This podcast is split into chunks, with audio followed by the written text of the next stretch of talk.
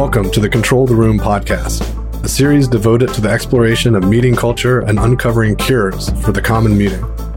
Some meetings have tight control, and others are loose. To control the room means achieving outcomes while striking a balance between imposing and removing structure, asserting and distributing power, leaning in and leaning out, all in the service of having a truly magical meeting.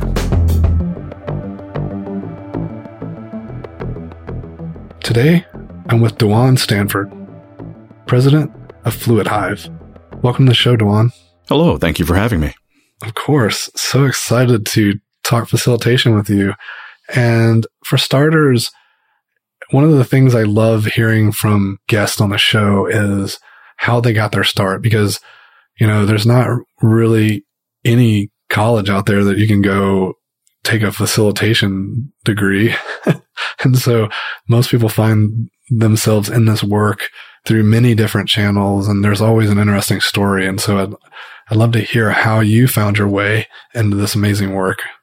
Well, I'm a designer and uh, my path into design started many, many years ago with some professional training in photography. And that led to looking at layout and then studying color and then studying graphic design.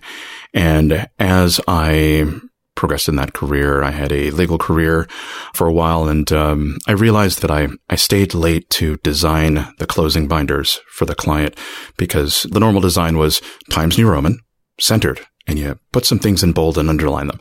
Like, oh no, we, we could do something better than that.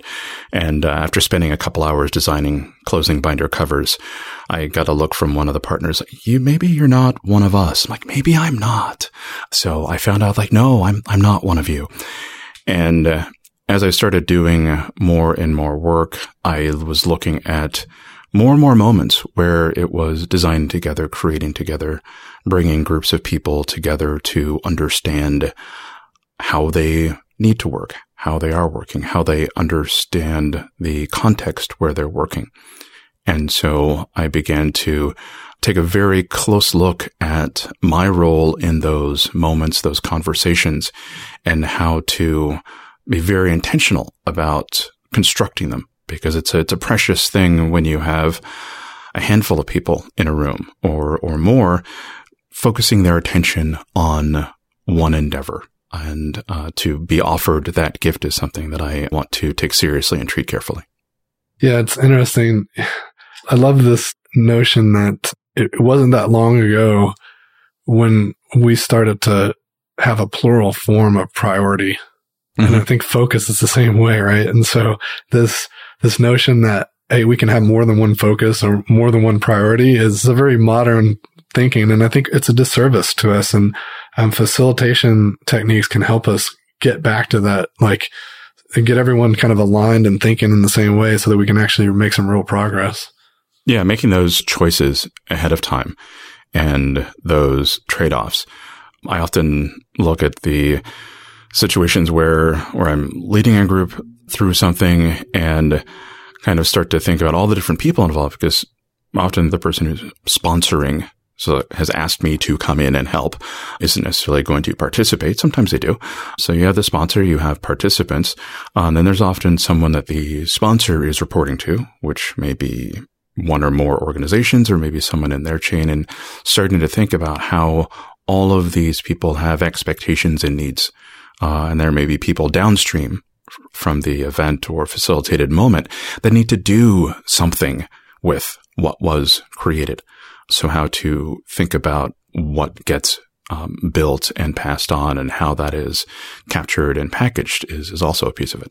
You know, I, I, love this. That's your design background coming into the the center, right? It's like, how do we uh, make sure to design in a way that considers and accommodates all these various people, right? Because they're all going to come from different perspectives, different roles, different needs. And how do we design for them?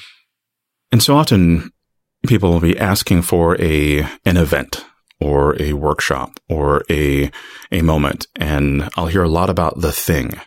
Uh, and we want people to do this and we have this much time and this, this. And well, what problem are you trying to solve? Mm. Let's, let's talk about sort of the, the thing that individually or organizationally you are hoping to accomplish? How will the world be different? How will your world be different when we're done? Then we can start talking about like, all right, well, what kind of thing actually solves that problem? And maybe it's a four hour thing instead of a two hour thing. Maybe it's a two hour thing instead of a four hour thing. Maybe it's something that we need to come back to over a series of weeks. But one of the first conversations I often have is number one, listening to how people are framing up the problem they think they're trying to solve because people don't like to hear that they're wrong about that. um, so it's, I listen. And then I say, okay, how do you know? Because what I want to know is like, okay, here's the problem you think you're trying to solve. What evidence do you have about that? And sometimes they're like, oh, well, this is what's happened in the past. Here's what's led to this. Here's how we decided that this would contribute to this trajectory. And like, oh, okay. I can kind of take that as given. But often I'll hear like, oh, well, we had some space in the schedule and we were hoping to. Then I want to dig for a meaningful problem for, for both them and the participants, for the sponsor and the participants, so that I don't come and do something and then afterwards people are, hey, wait a minute. That wasn't that wasn't a great experience for us. You didn't do a very good job. Like, oh, because I like, I helped you solve a problem you didn't really have. So mm-hmm. that's a a key first step in the conversation for me. Absolutely. You mentioned how do you know? Uh, another question that I, I think is similar to that is how will we know? And it's the how will we know if we were successful? And, and did we actually get the outcome we were seeking? And if we're not clear on the outcome, we can't even articulate that ahead of time. So, you know, how do we design in some of these assessment points so that we can tell if we did a good job or not? Sort of following on the pretty much on the heels of the what problem are we trying to solve conversation, um, beginning to map out uh, high level options on an experience and suggesting, okay, here's where we might end up with this path and suggesting a couple of different paths so that the sponsor can start to have the conversation about like, okay, does this look like a win for you? Um, mm-hmm. Um, you know, we're heading toward, we can achieve this, this, and this in this amount of time. And with this level of resourcing, is that going to be worth it? Is that going to be a, a worthwhile use of both time and money and energy? And you know, having those conversations explicitly on the front end makes things so much easier. Because once you have clear objectives once you have a clear idea of the, the, the problem that you're trying to solve with the experience, then uh, you can say, okay, I can get into design mode with what's happening you know, from minute to minute without having to sort of guess and hope and you know, like show up on the day physically or virtually and say like, I hope this works out as opposed to like, oh, I'm fairly confident that this is going to work, barring the usual emergencies that we encounter uh, during facilitation. Yeah, the thing that was kind of coming to mind for me as I was listening is this kind of scenario that you're creating where you're allowing them to peer into the future. Let's consider that this is the outcome that we're at and they can, they can kind of sit with it. Cause you're right. So many people get so fixated on the thing that they need to go do, especially if something becomes really hip and really, I don't know, there's really trendy, right? Like for a while, it seemed like everybody was doing hackathons. And mm-hmm. I think some people still do them. But when you think to yourself, I need to have a hackathon, and your thoughts are so focused on the what, you're not actually peering into, well, what, what's that going to generate for us? What's that going to, what kind of new opportunity or new position does that put us in? And I like that the framing that you were sharing around, because we talk a lot about purpose and outcomes, but the way you were describing it was really about setting up this kind of like vision into like this future scenario where it's like, oh, this is the way the world will be if we do this. And how does that make you feel? Or what does that open? What does that create for you? Yeah. And it's helping the sponsor articulate sort of what is uniquely possible with this group of people in this moment. And how can we um, start to approach making that happen because it's you say like oh insert hackathon here. Well no what is the the thing that we need and this group of people needs from this moment? Also earlier um, you were talking about what i translate it to be buyer versus user. At least that's the language we would use in the startup world the software world. In, in the facilitation world, I guess we would say sponsor or stakeholder and participant, right? And coming back to that design background you have, I think it's really fascinating to think about, you know, if we're not considering both in our outcomes and in how we structure the flow of the day or the flow of the, the event, then we could potentially design something that's at a disservice or, or is not properly tuned for one versus the other. And often I think the sponsor is the one or the buyer is the one that gets a lot of the attention. Yeah, the sponsor gets a lot of the, the, attention because they're kind of in the room when you're designing, but the participants have to have a, not only have a good experience, but you have to understand what's in it for them so that they're going to bring the energy. They're going to um, be open uh, to the the flow of experience. They're going to be open to doing hard work at an intense pace. Um, mm-hmm. Um, because the the pacing of the events that I build is is really really tight. It's flexible but tight, and we can we can talk about the mechanics of that. But it's mapping out who all of the people are, um, and you could say stakeholder or, or user or customer, but all the people, and, and that includes sponsor, participant, any people upstream who will be using what you produce. Sometimes it's the, also the people who are served by the people in the room. Um, who will be perhaps the ultimate beneficiary of some of the ideas that are put together in the room. And it's saying, okay, with all of these people, then you can start to map out, okay, here's what this person needs out of the situation. Here's uh, the participants kind of need these things. And uh, you can also start to think about all the different relationships to the work. Um, because in sometimes part of the responsibility of the facilitator is to deepen relationships between participants or to help amplify ways people have connected in, in the past to do a particular bit of work. I love this notion of, you know, thinking about relationships or, and then, you know, the interconnectedness of the group or the lack thereof and how that Im- impacts the work to be done or how the work that is done has impacted those future, impacting the future states of those relationships. I think that way of thinking, almost like, you know, it's a micro social network and you're applying some almost network theory to it a bit and thinking about how you mend relationships or how you lean on existing ones. I think that's a really powerful design tool or lens to apply. And I, I like that way of thinking about it. I hadn't really thought about it from that perspective before.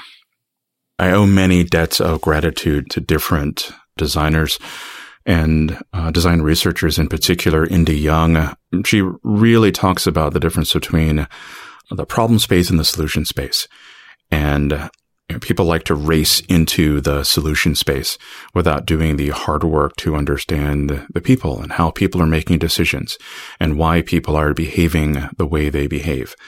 And uh, if part of the work is getting into behavior change, uh, it's even more wanting to understand the people before you start setting up uh, what happens in the room or what happens what happens online, and especially her work around uh, around listening and uh, how to listen well. I've, I've taken that both into the, the sponsor conversations, but also into, into the room when I'm thinking about um, how to you know, bring the, the deep listening that helps everyone really be fully present in the space.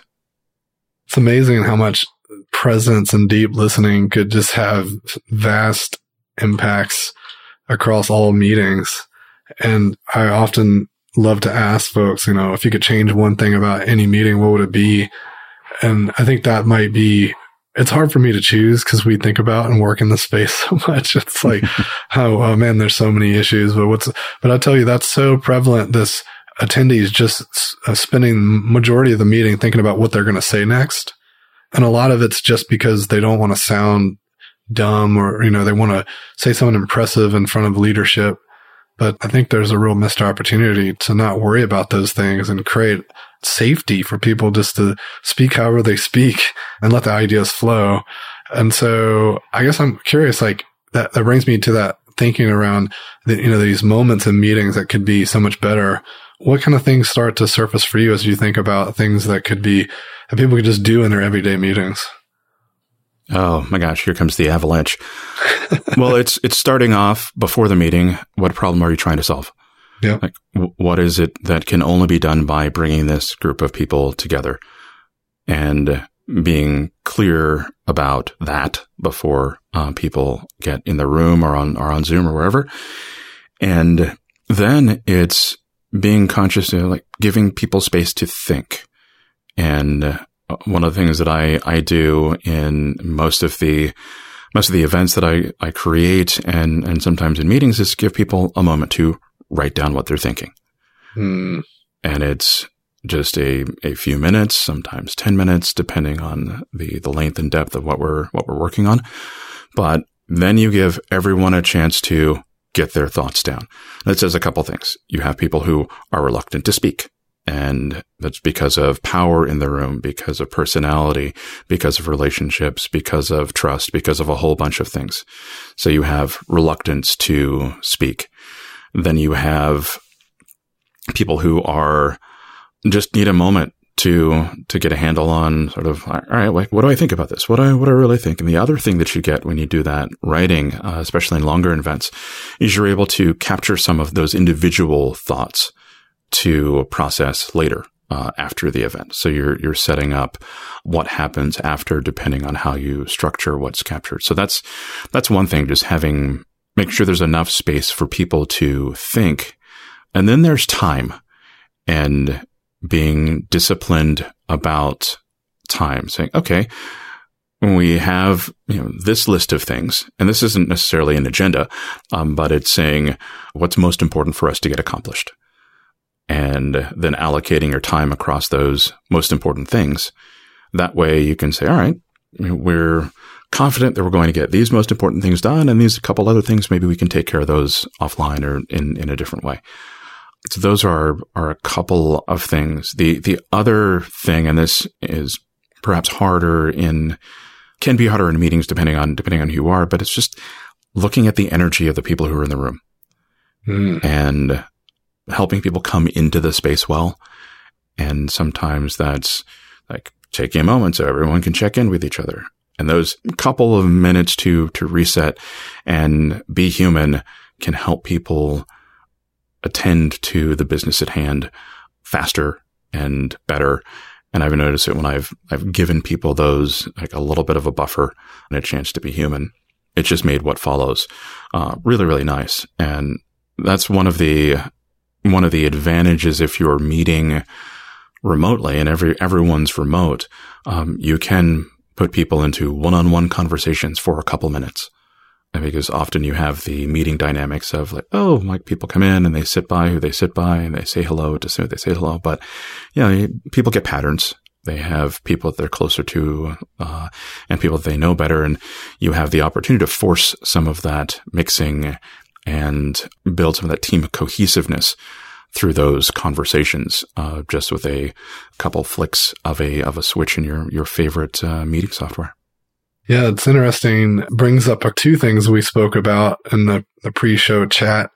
And the first is anytime we're, we're thinking about design, space becomes like a very critical element. And, you know, whether we're talking about negative space or, or what have you. And I think in the virtual world, the tools we use can impact the space that we provide for our attendees and for people who are experiencing the design that we've laid out for the meeting and the session. And um, one of the things you mentioned was there's just uh, too much um, blame being pointed at the tools themselves. Yeah, taking your in-person meeting practices and not changing anything and there's dumping them into like everyone's in front of a laptop, everyone's in front of a camera, probably not going to work so well. And there's a decent chance that the meetings weren't so great to begin with. And now you're expecting that to work better in a different context where you have different kinds of feedback, different kinds of interactions. I've been watching the um, sort of emergency online education conversations play out. Um, there are lots of people who are saying, see, this, this whole online education thing doesn't work. It's like, well, when, when people have three days to take an entire university online, I don't know. You might want to cut them some slack on that because what can you do? But people are starting to see other uh, deeper examples of, of designed online education where you have the instructional design team working with faculty. And these are conversations where we're having a lot where I teach at uh, Georgetown in the master's in learning design and technology. And we're doing all of our education right now remotely uh, via Zoom and, and thinking through, okay, how does learning happen there? What's kind of uniquely possible? I like those words with that medium. And how can we capture those moments? It's not a replacement. It's like, oh, it's going to be just like things that happen face to face. Like, no, it's different, but also good. And how do we get to that different, but also good place? That's amazing. You know, so much of the work we do is about kind of accelerating innovation. And so people can get it in their heads that it's about moving quickly. And just because we're accelerating action doesn't mean that it means that everything we have to do must be fast. and mm-hmm. in fact, a lot of it is, is about taking the time it requires to design things carefully. But what we, what we don't want is analysis paralysis where we're just kind of spinning our wheels and just thinking about things that like if, if, as long as we're making progress and doing things, then allowing the designs process to take the time it requires, that's goodness. That's good stuff. It results in better outcomes. And, and I like that allowing the process to take the time it needs because I, um, in one way or another, I've often said, it's like, listen, you're going to kind of pay the price of this now or you're going to pay later. That old analogy or, or that old saying of, you know, if you think an expert's expensive, try working with a novice. yeah. If you, if you don't take the time, I remember a conversation was like, oh, well, we, we really don't have sort of time to, like, to really like do this work you're talking about around, around the problem we're trying to solve, problem space. We really need to just get in there and do this and that. And it's like, okay, well, I understand what you're saying. How much time and resources do you have to do all of this over again? And they said, what? It's like, no, no, no. I'm, i just want to make sure that if you're taking this approach that you can reinvest all of this to like do all of this work again in case we get the problem wrong. Cause then we can just sort of jump in and guess because you have like this huge stack of resources to burn. And usually they're like, Oh no, that, no, no, we don't, we don't have extra money. Uh, we don't have extra time. So yeah, maybe we, we should spend a little time increasing the chances that we're solving problems that are worth solving. Yeah, it's like it's always a tell sign for me when someone comes in and they're just like they've got it all figured out and they just want a price. it's like, hey, I'm not selling cars here. You know, it's like I can't just say this is a, this is what it's going to be, and that you know, it's always uh, how much is it? And I think that mentality of you know innovation in a bottle on the shelf is something that we give the allure that that's what's happening, but it takes a lot of care and a lot of time to, you know, design and extract out where the there is. Well, I've, I've learned to be very clear around the expectations of what's possible within the boundaries of the work because there is this, I think we're, we're past the moment a little bit, but there was this moment maybe five, five years ago when it was the design as magic Mm. Uh, like, oh, it's, it's magic. It's, it's the Silicon Valley juice and drink it. You will sprout innovation. um, you will sprout market cap. Like, it's amazing. Like, oh my gosh, an IPO just fell out of my body. Uh, no, it's, it doesn't work that way. And there, there's some people who were like, heard that, went out and bought some. It didn't work. Like, oh, this doesn't work. And it's like, eh, yeah. It's like, you probably said, I will pay X, and someone said, I will take X, and then you were surprised you didn't get the results as opposed to someone who says, well, what problem are you trying to solve? what are you hoping to accomplish? What are you looking to invest over time in doing this work well and, and building the skills of your team to do this well? Because ideally, um, after working with me for a while, people no longer need me. I, I hate to like want to do that to myself, but if I'm doing my work well, eventually the team's like, oh no, we've, we've got this. We can build on our own or the, it's, it's been built into the organization. Sometimes people just like want me to sort of come and, and, and do, but that's, uh, those are the things that I get happy about. Like, oh, you want me to build something that will last longer than I'm there? I, I like that. yeah. There's legacy, right? We're making a difference in the world. Yeah. And it's also seeing what good design can do once it takes root in a, in a culture. Mm. Um, it's not, once again, going to be somehow magical, but I, I would say it will be better. and better varies um, from place to place. But I, I like to, to see that, or even just to see people taking away little things. Uh, one of the things that I do with all of my engagements is I create a very detailed facilitation guide and I have it all the way down to one minute increments for, for different things. And I, I showed one of the, like someone I work with one of these, I'm like, are you, are you crazy? Like, like, like people will be late for this and this will run long and that will, I, I know, but now that I've thought through it at this level, I know that when something goes wrong here, I know where to adjust and how to adjust. And so once you have that problem to be solved in the outcomes, then you can say, hmm, well, these people are trying to get to know each other. So a five minute break here isn't really going to work. Uh, they kind of need 10 minutes. And how can we make sure the mingling happens? Uh, how can we make sure that um, people are in the relationship building phase as opposed to relationship deepening? So how do we build that into the breaks or if there's a lunch or whatever the moments are? And you know, that requires getting really granular on paper so that during the event, uh, you can roll with the opportunities, whether it's a, a tech fail or a um, sort of a moment that is better than you expected. And like, uh, I don't want to interrupt this because this is the, the thing that we wanted to happen at 4 p.m. is now happening at 11. So I'm not going to get in, in the way of it. I'll just have to redesign and it gives you something to something to tweak, something to to adapt. Yeah, and I love this, you know, mantra from I think it comes from complexity informed thinking and um, it's definitely definitely heard it in the liberating structures community.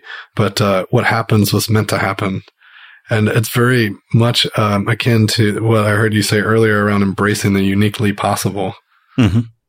So going back to this concept of participant energy and taking into consideration all the fatigue we're all experiencing and you know also you know someone could have had a crisis even though we've done some upfront research and exploration into where the team's at and the dynamics when we walk into the room things could be quite different so i'm curious to hear what you've done in scenarios like that or, or what you do to to prepare for things and, and be ready for the unexpected well, I, I leave a cushion in every event of a certain amount of time, knowing that sometimes things like different things will run over. I design every break. So if I have a five minute break on the schedule and I tell everyone like, Hey, it's time for a five minute break. I have 10 minutes built into the schedule mm-hmm. because five minute breaks always take 10 minutes. And those are some of the mechanics on the how I'm connecting with people. I'm assuming and especially sort of now as we're recording in the summer of COVID, that people are coming into the event fragile and burned out.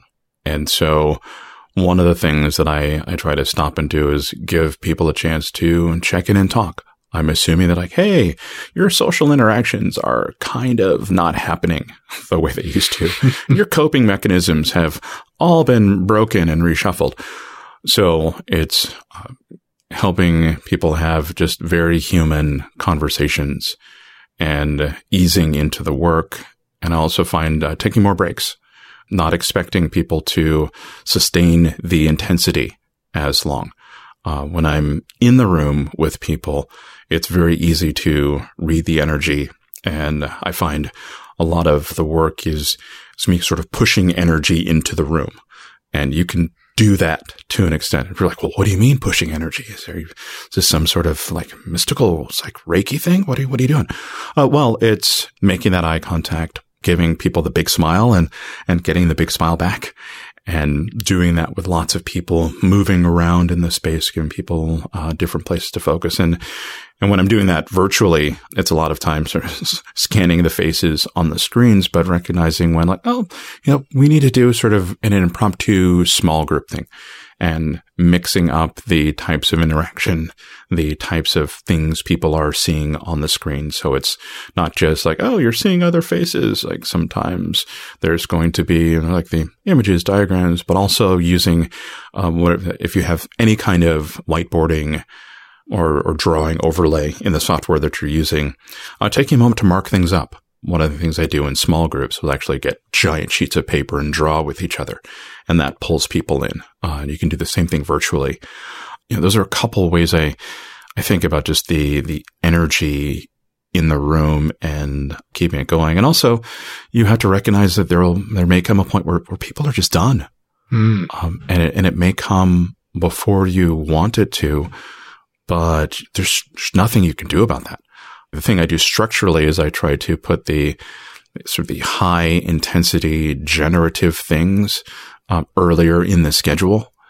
And the playing with, making sense with, uh, tweaking of things that are sort of already out there later in the day so that mm. um, it's kind of organizing and making sense of and playing with so that you're not being called upon just like to do the mentally intense things or the, the, the things that are going to rely on a lot of your you know, interpersonal skills around negotiation and figuring things out late in the day.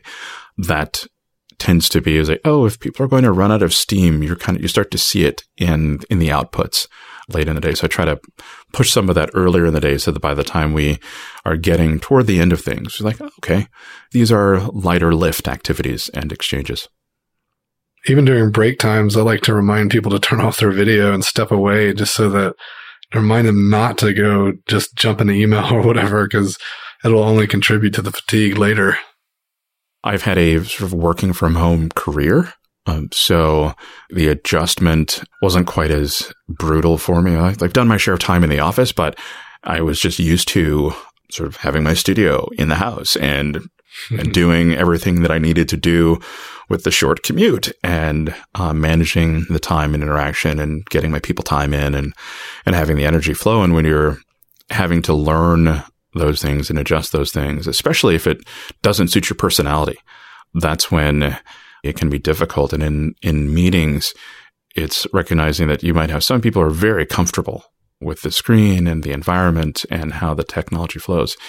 And other people maybe just straining against it because they're desperate to like be within touching distance of another human being and, you know, get that um, high fidelity interaction with micro expressions and scents and and all sorts of things. Yeah, the dynamics completely shifted, you know, and in the in person realm, you could have folks that are quiet and don't ask a lot of questions. Those same folks might ask a lot of questions when they're virtual because just that layer of glass and you know many many miles of air is separation enough to where they feel more comfortable speaking up and other folks you know like you say are debilitated because they don't have all the signals they're used to having. I think it's a great reminder that facilitators, we just have to, we have to listen and we have to bring in as much data as we can from the signals we have. And you, you mentioned reading the room. I'm curious which signals that you use to read that digital room because it can be problematic. Well, in some ways, they're the they're the same signals. I'm looking for for example, give a set of instructions. Uh, I'm looking for uh, the the brows that are suddenly furrowed, and you know, like usually when it, people are sort of squinching their eyebrows together, that's their way of saying those instructions were unclear to me. Um, but people are reluctant to say that. They'll sort of dive into it thinking that they're the only one who didn't understand. And probably not. It's probably that your instructions were unclear and you need to try that again.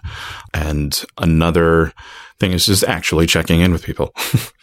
the, the underutilized chat function, for example, in, in Zoom, there's so much that you can do with that because when you're in, in a sort of face to face environment, you have kind of one channel, uh, in terms of there's, uh, like, yeah, there are sort of visual cues and all that, but let's just say that there's like, like, okay, like you're going to say something or make a gesture in some way. But if we're actually going to talk, it's going to be voices. Whereas in Zoom, you have the, you have the voice, you have the, the chat feed. Sometimes there's another back channel if, if everyone is, say, in Slack.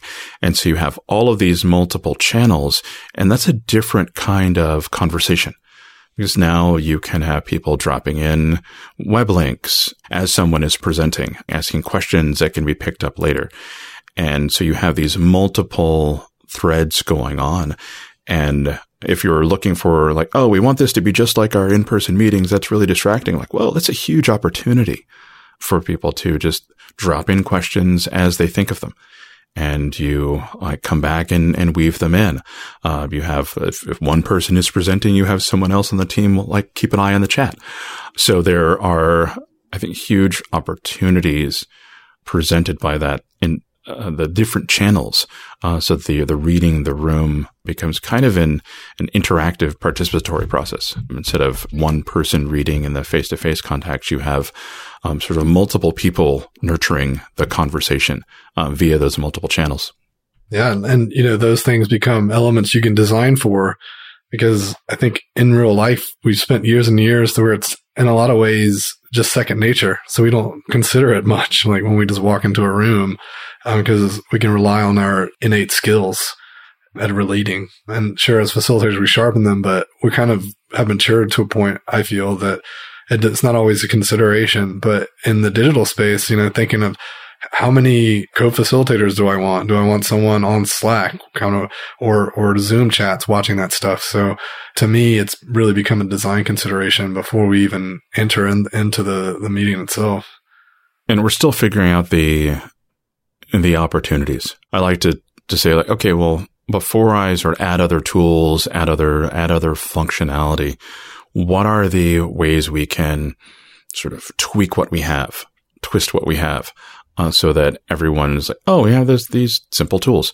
Sometimes it's as simple as like, okay, get a piece of paper and a pen and everyone turn off your, turn off your cameras and like sketch out how, how you think this holds together for a few minutes. And then we'll have the conversation. Um, so that you're even having someone not, they're not stepping away from the meeting, but they're step away from like, I just have my keyboard. You're like, oh, mm. I get to draw for a minute. And it's the using those simple opportunities to uh, make the exchange extremely rich the same way it would be if everyone was in the room. And there have been a couple of instances where I was happy that everyone was online because I, I knew that there were interactions we wouldn't have been able to have if everyone was face to face. So, like, for example, having 20 people have one on one conversations um, and doing several rounds of those. After you've done that and you know, everyone's had a chance to chat for a few minutes with three different people in the room, now you're set up differently as a group for what happens later, as opposed to if you were sort of face to face in a room doing that, like having 10 conversations all going on in a conference room. It's not, it's like, oh, you, you can't really like having trouble hearing and you're like, there's like overhearing and you can't just focus on one person. There's all this distraction. So people are able to connect that way really fast, really deep, which is nice. So it's, it's finding those things that are the opportunities presented by the, the challenge of leading and collaborating as we sort of adapt to our our world as it changes. Yeah, to use your words, uh, we're embracing what's uniquely possible with these new tools. Yeah. Excellent. Well, I, th- I, think that might be a great spot to stop here on today's show. But before we go, I think listeners will be really curious how to find you, how to connect with you. You're doing some great work, and I know some people are going to want to know how to reach out. Oh, thanks. Well, I'm I'm easy to find at fluidhive.com. Um, if you search my last name, you will get a university. But Dawan Stanford, there aren't many of them, so uh, that's that's another easier way to find me. Uh, LinkedIn and Twitter are good places to look. You can also learn more about the learning design work that I'm involved with at Georgetown in the Masters in Learning Design and Technology at Georgetown University. And uh, you can also check me out on the Design Thinking 101 podcast, where I am hosting that show. Excellent. Yeah, definitely check it out. And Dawan, it's been a pleasure chatting with you today. I hope we stay in touch and continue the journey together. Oh, well, thank you for having me. This has been a ball. Thanks for joining me for another episode of Control the Room. Don't forget to subscribe to receive updates when new episodes are released. And if you want more, head over to our blog where I post weekly articles and resources about working better together. VoltageControl.com.